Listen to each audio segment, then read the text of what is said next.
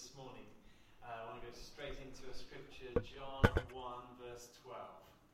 Uh, so this is what it says, "To all who received him, to those who believed in his name, he gave the right to become the children of God." When Jesus Christ, the unique Son of God, walked on this earth, his closest friend here on earth was a man whose name was John. And John wrote his gospel, a biography of Jesus, talking about Jesus' life on earth. And this uh, little section is a tiny part of that whole story. And there are two points that I want to make as we look at this bit of the Bible. The first is that John mentions about receiving him. Uh, here John is talking about receiving Jesus. He's talking about believing in the name of Jesus. Exactly what Lynn has expressed this morning. You may remember Calvin said to Lynn, do you want to receive Jesus into your life? Do you want to believe in him? And so here John's talking about that. He's talking about believing and receiving Jesus. The second point is about becoming the children of God. And so we're going to briefly, on a whistle-stop tour through this one verse, Uh, look at these, these points one by one. I believe that these points have great relevance to what we've already experienced, what we've already heard this morning as we've dedicated James and as we've baptized Lynn. So let's first of all look at this phrase, all who received him, all who believed in his name. This is about salvation. This is about being saved. This is about being sure of our eternal destiny. This is about knowing for sure that when we die, we will go to heaven. And what we have here is a very interesting paradox, because we have a universal opportunity and a narrow way, all at the same time. Firstly, the universal opportunity to all, to all, to everyone. The opportunity exists for everyone.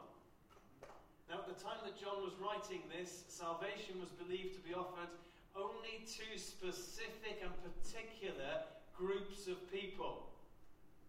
So, for example, in the world of the Greeks, salvation came through philosophy. It was for the intelligent person who could understand and unravel the mysteries of this world and the mysteries of the universe. In the world that existed at that time, was a, there was a world of cults. And salvation occurred for people who were initiated into a particular cult. That was what was believed uh, by that group of people at that time. Now, for the Jews, for the Jewish people, for the people of Israel, salvation was about being born into the nation that happened to be the chosen people of God. But here... So very specific, very particular groups of people were the ones who would receive salvation according to the thinking and the mindset and the cultural practice of the time that John was writing. But here we read something very different. We read that this offer of salvation is open to everyone. There is universal opportunity. But, but at the same time, there is a narrow way. Because this passage goes on to say that this is for everyone. But it is for everyone who, like Lynn, has received Jesus. This supernatural certainty about eternal life is available for everyone who believes in Jesus. It's not about some initiation. It's not about being born in the right nation. It's not about understanding a variety of important intellectual truths or intellectual ideas. There's no restriction. Anyone can come, but anyone who comes needs to understand that they come on the basis that Jesus is at the very center of the issue of salvation and the offer of salvation. And over and over again in the Bible, we see different people coming to Jesus. A blind man whose name was Bartimaeus. He knows that if he can just get to Jesus, his life will be transformed. And he reaches out to Jesus, and Jesus heals him of his blindness. A tax collector called Zacchaeus knows, if only I can meet with Jesus, he will change my life. And he has a meeting with Jesus, and the whole thing changes for Zacchaeus. The writer of this biography, this man called John, when he meets with Jesus, He is so overwhelmed by the person of Jesus that he leaves everything and he follows Jesus. In some cases, people will bring others to Jesus. And last week, Helen spoke about four friends who brought their paralysed friend to Jesus. They knew if only they can get their friend to Jesus, if they can just get that friend close to Jesus, that will make all the difference. There's a man in the Bible called Andrew, and Andrew meets Jesus, and he's amazed by Jesus, and he thinks to himself, as he meets Jesus, he has in his mind his brother Peter, and he thinks to himself, if only I can get Peter face to face with Jesus, it'll change everything. If I can just get Peter and Jesus in the same place at the same time, it will change everything. And of course, that's what happens, and Peter becomes this great follower and disciple of Jesus. It's a man called Jairus who has a daughter who's dying. And he thinks to himself, if only I can get my daughter close to Jesus, it'll make all the difference. It'll make all the difference. And so the Bible is full of people who sought out Jesus, and the Bible's full of people who decided they would take others to meet with Jesus. So I'm done with my first point, that's that. But on the back of my first point, I'd like to speak to two categories of people. In fact, there are only two categories of people who exist on our planet, and those are the two categories I want to speak to. Those who know God, and those who don't. So let's close our eyes just for a moment. So as we have our, have our eyes closed right now, I just first of all want to speak to people who don't know Jesus. If you're here today and you're not sure of your faith, if you're not sure that when you die you will go to heaven, can I say to you that before leaving this building, you have an opportunity to be absolutely sure that you are safe for eternity. You can be like Lynn. You can be sure of your salvation. Jesus Christ's death on the cross paid the price for all the things you've done wrong. As you receive Jesus, as you believe in his name, the barrier between your imperfection and God's perfection is removed. You come into a full and complete and eternal relationship with God as you turn away from sin and recognize and trust Jesus as Saviour and Lord. You are safe. This will not only provide security for heaven, it will transform your life on earth. So we have our eyes closed just for a moment. If you're not sure of your faith, but you want to be, that's what I'm talking to. I'm talking to people who are not sure of your faith, but you want to be. If you want today to make a commitment to God or recommit your life to God, then I just want you, where you're sat, just to raise your hand. Thank you. Thank you. I want pray with that man at the end of the meeting and give opportunity for him to come to Jesus. Last week we had the same wonderful opportunity as a young man came to Christ and committed his life to Jesus. So we're going to give opportunity for, and there might be others. One person immediately put their hand up. They knew that God was speaking to them. But there may be others in the room. And the prayer team will be available, and they'd love to pray for you and pray with you. So I want to encourage that person, but others as well. Come forward. The prayer team will pray for you. I'll come and join the prayer team. And we'd love to pray for you and with you. Thank you. Let's open our eyes. I'd now like to address the second category of people that exist on this planet. Those of us who already have a relationship with God. And as we think of Andrew who brings Peter, as we think of those friends that Helen spoke about, bringing their paralysed friend, lowering, lowering him through the, the roof. One of my favourite lines from Helen last week was, whatever type of roof it was, it wasn't the door. Uh, I thought that was great. Um, and uh, as we think of the commitment that Vaughan and Rachel have made to, uh, and, and as we as a church have made to give every opportunity that for James to find Jesus, to meet with Jesus, to know Jesus. With these things in mind, I'd now like us to think about uh, a friend that each of us, people who have a relationship with God, if we're here today, we have a relationship with God, if we are a Christian, who's the friend that we want to bring to Jesus? Because surely our greatest desire for our friends is that they know Jesus. The greatest thing that can happen for them is that they are put close to Jesus, who has the, his personality and character and ability and love and grace and compassion and authority, has the ability to completely and utterly transform their lives. You know, I'm so excited about the Alpha Course we're going to run in the new year in January. We're going to relaunch it in January.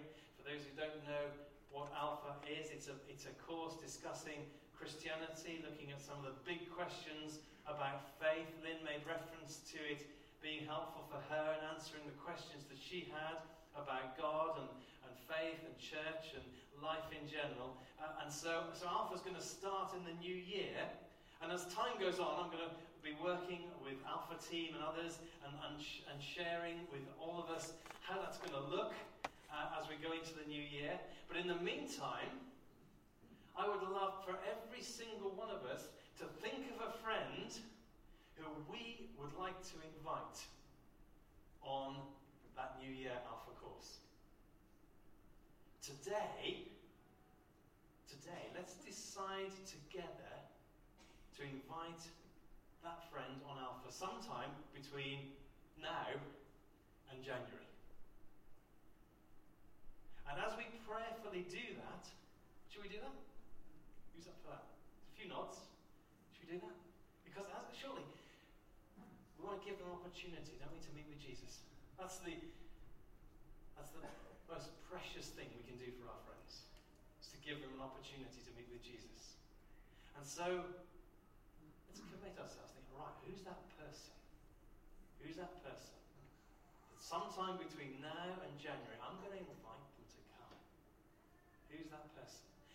As we prayerfully do that, I believe God will be powerfully at work in many, many people's hearts. It says, you see, that everyone who believes in the name of Jesus will be saved. It also says, all, everyone who believes in Jesus, all who receive him will be saved. And it's not possible for you and I to think of a person, a friend, contact, member of our family, we are not able to think of someone who is outside that category, the category of everyone. Do you get it? It's pretty obvious, I know, but all that Jesus is and all that Jesus has is for all who come. If you have someone immediately in your mind, you're prepared to invite that person on an Alpha course between now and January, then in the quietness of this moment, let's close our eyes and let's pray. Let's just picture in our mind's eye that person before Jesus. And I'd just like to lead us in prayer. Father, we have so many people who are precious friends of ours, but they haven't got what we've got and we want them to have it.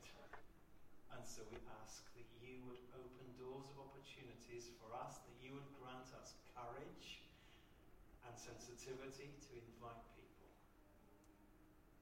And the Lord, that many, many would open the door of their heart in order that you might come in, that they truly might receive you and believe in your name. We ask it for your glory, for your kingdom. Amen. Amen. Let's open our eyes. Let, let's do it. Should we do it? Let's do it. Our second point is this. As we put our faith in Jesus Christ, we are given the right, it says, to become the children of God. It's just a quick story about parenting and children from a parent who's been a parent now for 14 one or two of you heard this story, but here's a little bit of advice for you about fatherhood, you know, a bit of advice for the dads here. Um, my son Reuben, uh, recently, who's thirteen years old, said, "Dad, can I go out with my friends after school for the very first time?" Uh, Helen and I agreed that he could. I've, I've given, been given permission by Reuben, by the way, to tell this story. Um, so he went out with his friends after school. We said, as long as you're home by six. So, uh, time was going on, and so I texted Reuben, uh, and didn't get a reply, and I texted him again, and didn't get a reply, and texted him again, and I didn't get a reply, and I texted him again, and didn't get a reply, and I texted him again, and didn't get a reply. So I rang him, and he didn't answer. So I rang him again, and he didn't answer. He then texted me back and said, "Oh, sorry, Dad, I'm in," and he's, he was in a place which we'd already agreed he wouldn't go to. Right? So it was going well. It was going well. So then I thought, well, I'm going to drive to that place and pick him up. So as I'm driving there, the phone rings. So I stop, of course, because I'm legal. And I answered the phone, and it's Reuben. "Hi, Dad. Sorry, I didn't get your message. Um, I'm now in the quarry." "Right, okay, Rubes, in, in the park in Shrewsbury. Uh, so what do you anticipate, Rubes, we should do in order that I can uh, pick you up? Or why don't we meet here at Barnabas Centre in ten minutes, Dad?" "Great, Rubes, great plan. We will do that." So we, um, I drive here, I'm waiting here.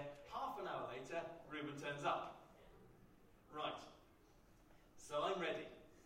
I am ready. Rubes is as ready as he can be. "I'm so sorry, I'm sorry, I'm so sorry." But that's not going to cut it with me. So, this is the this is the parenting advice for you all. This is what I did, okay? I said, "Rubes, we agreed that you could go out um, after school. Uh, we said yes. And you did. And on the back of that, you didn't answer my texts. You didn't answer my phone. You went to a place that um, we said you weren't to go. And then you are half an hour late for me picking you up. So, Rubes," and this is this was what I thought was the genius bit. This is great. "So, Rubes, the next time you ask me, 'Dad, can I go out after school?' what, Rubes, do you think I should say to you?" Rubes said, "Dad, you could say, 'Here's a chance to redeem yourself.'"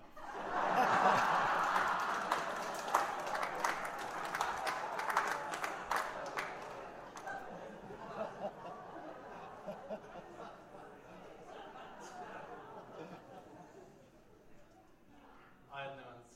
I, I still don't know what I should have said. Fatherhood. God's fatherhood. When we put our faith in Jesus, we have the right to become the children of God, with all of the challenges that that brings to him as our Father. When God, sorry, when John wrote this book, profile counted for everything. Status was vitally important. The majority of people, uh, the majority of the population uh, at the time that John was writing were slaves, without any rights, without any freedoms, without any privileges, without any prospect of ever receiving any of those things. But the gospel came breaking into that worldview and that mindset and that culture, promising to every person, no matter who they were, no matter what their status was, no matter where they come from, nothing less than being part of God's family. Nothing less than being a child of God. In the book of Ephesians chapter one, it tells us that we were, we've been adopted by God. As we put our faith in him, we're adopted by him. Vaughan and Rachel, they saw little James in a place of danger and vulnerability, and they rescued him. They brought him to a safe place, out of danger. That's what happened. But more than that, they decided that they would then adopt him, and he would become their son. In the same way, God saw us in our sin and our hopelessness, and by sending his son, he rescued us, he saved us, he brought us from a place of peril and danger, ultimate eternal danger. He brought us into a safe place. But more than that, he chose to adopt us in order that we can truly refer to ourselves as children of God, a child of God. John was writing during the Roman Empire. In Roman law, adopted children enjoyed the same rights and privileges child of God. We've spent a significant amount of time this year speaking about this subject. We really believe it's vital that we understand our identity as being in Christ and being co-heirs with Christ. That we understand our identity is not tied up in, in what we do, but it's tied up um, based upon the fact that we have been adopted by our Heavenly Father. And with this overarching theme in our minds, at the beginning of the summer, we invited Wendy Mann, as Dave referred to earlier, to come from Bedford to speak about this subject. And she spoke about the filters that we're inclined to put in place in order that we are unable to fully understand God's love as Father and God, uh, the Father, uh, and, and all that He has for us. And so there are uh, just examples of what Wendy said, I think, coming up on the screen. There they are. Because of previous experiences, sometimes we see God differently than we should. Rather than seeing Him as uh, a Father who unconditionally loves us, we see Him as loving us with conditions. Because uh, instead of seeing Him as uh, releasing, we see Him as controlling. We struggle with communication rather than seeing Him as an affectionate Father. We see Him as cold and aloof. Instead of trustworthy, we see Him as unreliable. Uh, in our, sometimes if our experience has been abuse rather than protection, this can create a filter as to how we might respond again to God as our Father. That might affect the way that we deal with the whole issue of forgiveness. Wendy laid down these challenges to us in regard to our response to God as our Father. And as Dave has already mentioned and made reference to, what we're asking God to do in that, we're asking God to meet with us and to remove those filters, and to bring freedom to us. And we're asking Him to do that at our encounter meetings. And so my final encouragement for us to respond today is, is to encourage us to come to encounter, come tonight to our encounter meetings. Open our hearts to God in order that we can have a greater understanding of His Father's love for us. So I want to invite you to come and encounter God the Father. To all who received Him, to those who believed in His name, He gave the right to become the children of God. Let's stand together. Uh, Josh, let's. Uh, we're going to sing the creed. Let's sing the creed as we conclude. Let's just stand together and uh, celebrate the reality of God's fatherhood as we sing these incredible truths, ancient truths, together as Josh leads us. Let me just pray for a second as Josh and the team prepare. Father, we thank You that we can call You that name with absolute confidence. We don't need to back away from the reality that You love us as children and You've adopted us into Your family. I want to pray for anyone who's not sure of their faith today, that by the end of this meeting and before they leave the doors of this place, Lord, that they would know for sure that Your Father's love is upon them. We worship You now because of Your love for us, that as we believe in You, as we receive You, You give us the right and the privilege to become Your children. Amen.